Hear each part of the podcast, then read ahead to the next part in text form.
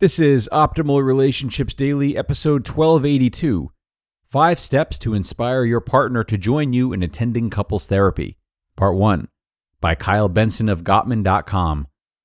Hello, everybody. My name is Greg Audino. I am your host and narrator here on ORD, where each day of the week I help you improve upon your relationships through either a narrated article like we will do today, or by answering your personal questions like we do on Saturdays.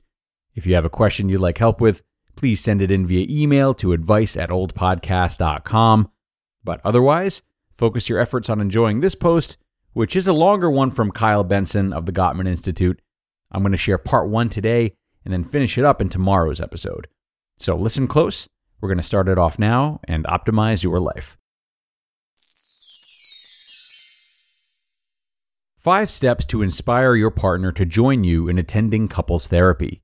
Part 1 by Kyle Benson of Gottman.com. Relationship challenges are inevitable. When both partners are willing to face the challenges hand in hand and work together to find win win solutions, most problems can be managed. But sometimes couples lack the skills and tools to work through even solvable problems in their relationship. As unresolved issues, poor relationship habits, and emotional disconnection compound, the stability and spark in the relationship begin to fade. At this stage, one partner may be eager to get some support because they know the relationship would benefit from the guidance of a professional perspective. Yet the other half of the partnership is refusing to attend. When approaching your partner about attending couples therapy, you're likely to meet resistance.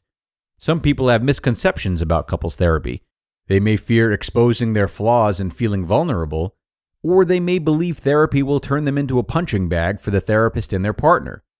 Some couples may use therapy as a last ditch effort rather than a preventative approach to improving their relationship. Dr. Gottman's research on thousands of couples concluded that couples often wait six years before seeking help with their marital issues. Sometimes the therapist is contacted after one party is already emotionally separated from the relationship and that makes for an extreme challenge. It's really difficult to get someone to commit to something if both feet are already out the door.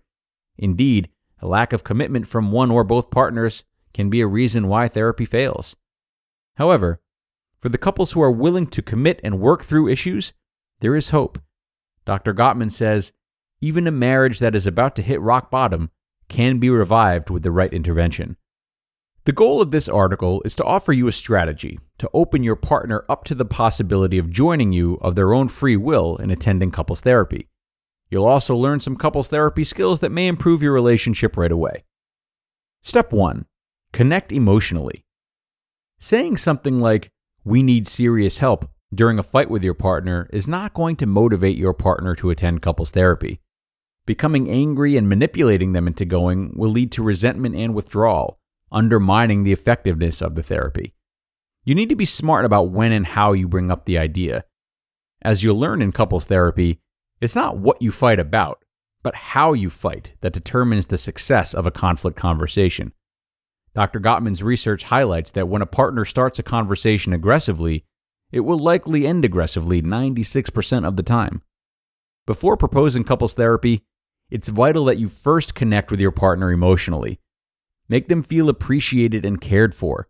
Maybe even have some fun. Here are some ideas watch a comedy show together, cook dinner with them, do a fun activity like playing a card game or miniature golf.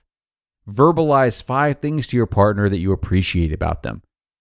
By doing this, you're helping your partner feel like they matter to you, which will support them in being more open, calm, and receptive. When you do have this conversation, make sure you do it at a time that is convenient for them. Don't do it right before work or when they're stressed out or exhausted. This will backfire on you. The calmer and more relaxed they are, the easier it'll be. Step 2 Proposing the conversation. Now it's time to ask if they want to talk about your relationship. Here's a three step example 1. Honey, I want to have a conversation with you about what you want for our relationship. 2. I want to feel like you're enough for me, accepted for who you are, and like this is a great relationship for you. 3. Would you be willing to have a quick conversation with me? When you do this, and for all the following steps, make sure you speak in a gentle voice that focuses on sharing your experience. Doing so will keep your partner relaxed and prevent them from going into defensive mode. If you know your partner is resistant to talking about anything regarding your relationship, you can write a loving letter using the ideas in this article. Such a letter can be particularly helpful with an avoidant partner, as it gives them time to process and move forward on their own terms. However, the letter should be worded in such a way as to invite a conversation, not replace it. If you are an anxious partner, it's helpful to focus on saying no more than three sentences and then pausing when proposing the idea of attending couples therapy together, giving your partner time and space to respond. Anxious lovers enjoy talking everything out, but when left to their own devices, they tend to repeat themselves, sometimes for 10 to 15 minutes, before giving their partner a chance to say anything. Doing so sabotages your chance of getting your partner to want to listen to you because they'll feel overwhelmed and like they're not a part of what feels like a unilateral conversation. Step 3 Find the gap. Now that both of you are sitting down to talk, focus on learning more about your partner's view of the relationship and what they want. It'll be impossible to inspire them to attend couples therapy if they don't know what they want out of the relationship and can't see how therapy will help them have a better relationship with you. This can be initiated with the question Sweetheart, I'm curious. If our relationship was good, what would our relationship feel like for you? What might we do more of or less of? How might we do things differently? Your partner might say, I want you to stop causing all these fights. You always have an issue. If your partner starts blaming you, realize this is an expression of their pain and seek to find what Dr. Gottman calls the hidden need.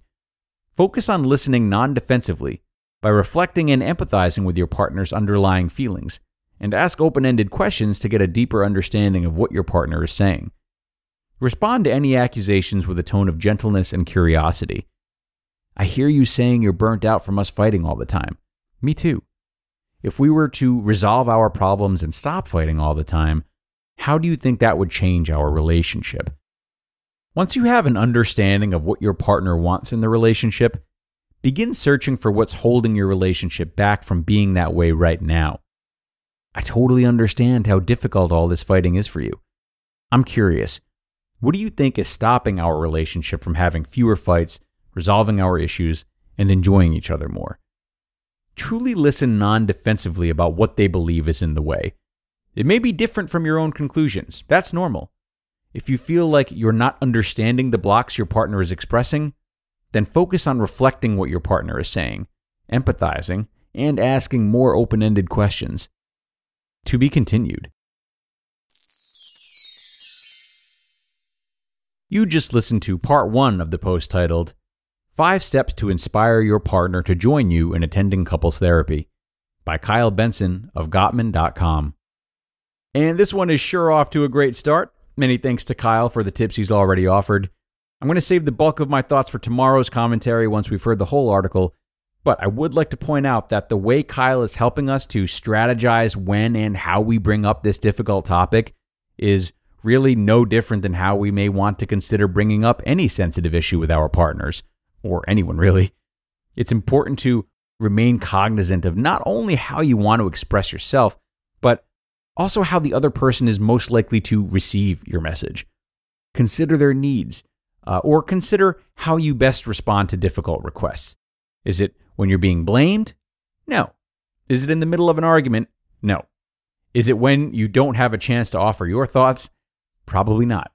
So, for as much relief as there can be when we finally say something that's weighing heavy on us, and for as easy as it is to just run on adrenaline when doing so, there is still an important eh, tactical part of making sure that the other half of this conversation, our partners, are also being looked after and feeling as though they are respected rather than cornered. Food for thought, my friends. I'm going to get out of here now, but I do look forward to sharing the rest of this post and seeing you tomorrow for part two. So be sure to stop in then for the conclusion where your optimal life awaits.